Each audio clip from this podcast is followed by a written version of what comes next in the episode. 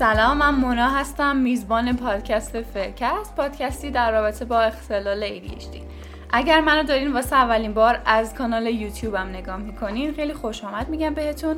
و اگر دارین از پادکست صدای من رو میشنوین و بهتون بگم که من کانال یوتیوب خودم رو انداختم و از این به بعد قراره که بیشتر محتواهای مربوط به ایدیشی رو به صورت تصویری یعنی به تصویر بکشم و به صورت تصویری داخل کانال یوتیوبم قرار بدم. پس اگر دوست دارین که subscribe کنین و کانال من رو داشته باشین لینکش توی توضیحات پادکست هست. خوشحال میشم که منو اونجا هم subscribe کنین و امیدوارم که بتونم راه ADHD رو توی یوتیوب هم ادامه بدم.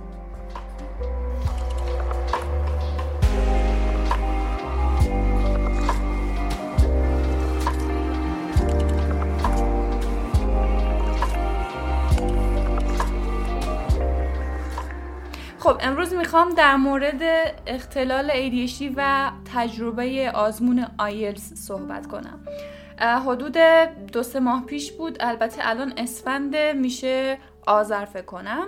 دوازده آذر بود که من ثبت نام کردم واسه آزمون ماک یعنی آزمون آزمایشی آیلز و به عنوان یک مربی زبان خواستم که خودم رو محک بزنم و ببینم که خب الان سطح من به عنوان یک معلم زبان در چه سطحی. اگه بخوام توی قالب آزمون آیلز خودم رو بسنجم. بدون اینکه هیچ آمادگی خاصی داشته باشم و بدون اینکه من اصلا خودم رو آماده کرده باشم واسه آزمون آیلز سر جلسه آزمون رفتم و آزمون رو شرکت کردم. من حدود این 45 دقیقه فکر کنم یا بیشتر یک ساعت قبل از شروع آزمون توی محل برگزاری بودم و وقتی که وارد شدم و پذیرش شدم نشستن روی سندلی ها و صبر به مدت نیم ساعت 45 دقیقه واسه منی که ADHD دارم بسیار بسیار کار خسته کننده و طاقت فرسایی بود.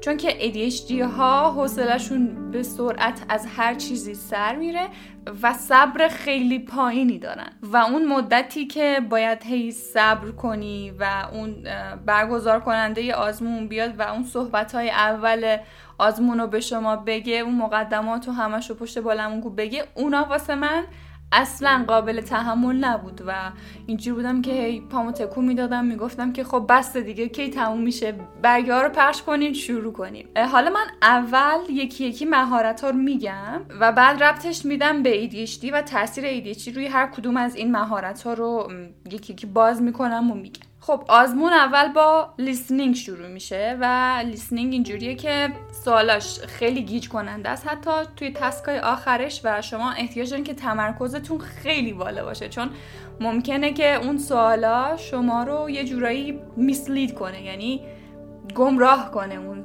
سوالا و اون چیزایی که توی listening میگه. شاید به نظر برسه که جواب درستیه ولی تمرکزتون باید اونقدر بالا باشه که در واقع فرق گولزنک و با غیر گولزنک تشخیص بدین. اتفاقی که واسه من افتاد سر listening اینجوری بود که ردیف کناری من یه صندلی جلوترش شرکت کنندش دیر اومد و شاید ده دقیقه گذشته بود از شروع listening که اون خانم اومد. و همونطور که می‌دونین ADHD ها چشمشون همه جا میره و محرک های بیرونی خیلی سریع می‌تونه حواسشون رو پرت کنه. زمانی که اون خانم اومد بشینه و وسیلهاشو برداره و هدفونش رو بذاره فلان بهمان listening داشت پخش می‌شد دیگه و من حواسم رفت سمت اون خانم و خیلی سعی داشتم که تمرکزم رو نگه دارم روی لیسنینگ اما خب یک سوال از دست دادم اینجوری و لیسنینگ هم شد هفت نمرش. اما نسبت به شناختی که از خودم دارم نسبت به شاید بگم سه سال قبل سه سال قبل من وقتی شروع می‌کردم پادکست گوش بدم شاید ده دوازده دفعه توی یه پادکست ده دقیقه من باید برمیگشتم عقب و چون که وسواسم داشتم باید حتما میفهمیدم چی میگه بعد برمیگشتم عقب می‌زدم عقب و حواسم پرت می‌شد. هی از اون جایی که رها کرده بودم بعد دوباره برمیگشتم گوش می‌دادم. و نسبت به این الان اگه مقایسه کنم خودم و نسبت به اون قبلنا خیلی تمرکز زیادی داشتم سر listening و شاید اون هیجانه بهم هم کمک کرد که من focus کنم روی listening و یه جورایی تمرکز و عدم تمرکز و اون hyperfocus رو با هم دیگه بتونم میکس کنم سر listening و به نتایج خوبی برسم چون نمره هفت واسه listening نمره خیلی خوبیه. part بعدی که part reading هست reading سر reading وای واسه نگم که من فکر می‌کردم reading رو بهتر از همه می‌تونم بزنم. و اینجوری بودم که آره reading رو که من سر کنکور کارشناسی خیلی راحت از پسش بر اومده بودم. حالا کنکور کارشناسی کی 6 سال پیش. و حالا این تو این پرانتز بهتون بگم که هیچ مقایسه نکنین. reading کنکور رو با reading آیلتس. و اینجوری بودم که آره من راحت می‌تونم حل کنم و فلان و بهمان. ولی وقتی نشستم سر reading شاید چالش برانگیزترین part توی این چهار تا مهارت آیلتس مهارت reading بود واسه من. چون که پاراگراف میخوندم از اول تا آخر و بعد می‌دیدم که هیچ یادم نیست. و باز دوباره باید برمیگشتم به سمت اول پاراگراف و می‌دیدم که متاسفانه هم time از دست دادم و هم مجبورم دوباره بخونم. چیزی که به من کمک کرد می‌تونم بهتون بگم خط کشیدن زیر نکات کلیدی بود. حالا تکنیک های reading خیلی زیاده. نمی‌خوام الان اینجا بحثش رو باز کنم ولی خب اول سوالا رو بخونید بعد برین. reading رو در بیارین سوالا رو از داخلش. چون که ریدینگ خوندن و متن خوندن واسه ما خیلی سخته. با توجه به اینکه من عاشق کتاب خوندنم و چند تا کتاب همزمان با هم می‌خونم اما صورت خوندن انگلیسیم خیلی کمتر از فارسیمه و شاید کتاب انگلیسی خوندن هم به این مورد کمک کنه. هرچند من کتاب انگلیسی هم می‌خونم. اما سر آزمون آیلس اینجوری بود که نه نه نه. نو نو نو نو نو. اصلا اینجوری نیست که تمرکز خوبی داشته باشی سر reading. مخصوصا اگر آدمی باشی اگر ADHD باشی که به هیچ عنوان کتاب نمی‌تونی بخونی متن نمی‌تونی بخونی. و خیلی خسته کننده و طاقت فرسا بود واسه من reading. یه مورد دیگه که توی reading به چشم میاد مورد زمان بندی شماست. توی reading شما وقت کم میارین. مخصوصا واسه task آخرش که خیلی بلندتر و طولانیتر و سطحش هم بالاتره. اینجوری بودم که سوالا رو داشتم از دست می‌دادم و هول شده بودم و تمرکز نداشتم و زمان بندی و کنترل زمان اونجا بود که نقصش به چشم می اومد خلاصه که ریدینگ رو تموم کردیم. ریدینگ نمره 6 شد و با توجه به اون سوالی که از دست دادم بازم نمره خوبی بود. چون که خیلی سوالا رو اشتباه زدم و خیلی هاش جواب ندادم.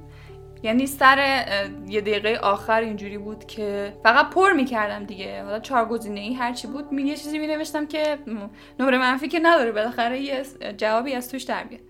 تموم شد و رفتیم سر writing و سر writing می‌تونم بگم که اون فشاری که شما دارین اون بحثی که ADHD ها توی فشار می‌تونن عملکرد خوبی داشته باشن اینجا به چشم میومد و دقیقا اینجا یه چیزی بود برای من خلاف reading. چون که اونجا هم time pressure بود و فشار کم بوده زمان روی من بود. اما خب چون عدم تمرکز داشتم روی خوندن reading یه جورایی برعکس عمل کرد. ولی توی writing خیلی time مو تونستم خوب manage کنم. task دو رو اول نوشتم چون که یه essay بلند بود و بعد رفتم سراغ task اول.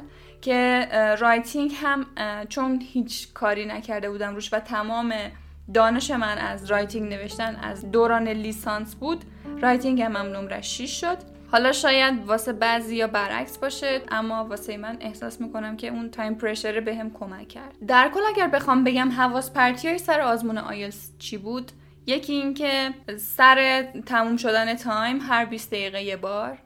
و هر ده دقیقه یه بار و هر پنج دقیقه یه بار به شما یادآوری می‌کنن. و خود این یادآوری ممکنه واسه یه نفری که ADHD داشته باشه به منزله حواس پرتی تلقی بشه و چیز خوبی نباشه.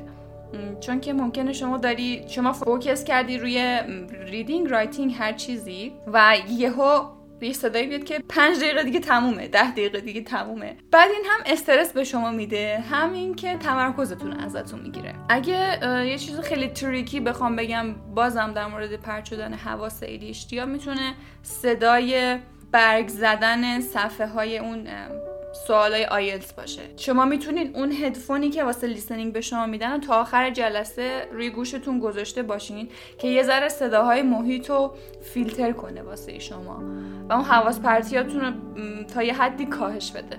فکر کنم همه چی رو کاور کردم. چیز دیگه یادم نمیاد از آزمون آیلتس. اینو برگزار کننده های آه speaking رو یادم رفت بگم. وای چطور ممکنه؟ speaking رو یادم رفت بگم. speaking OK بریم سر speaking. سر آزمون speaking که یه روز قبل یا یه روز بعد از آزمون کتبی از شما گرفته میشه من خیلی اعتماد به نفس بالایی داشتم و تونستم عالی عمل کنم.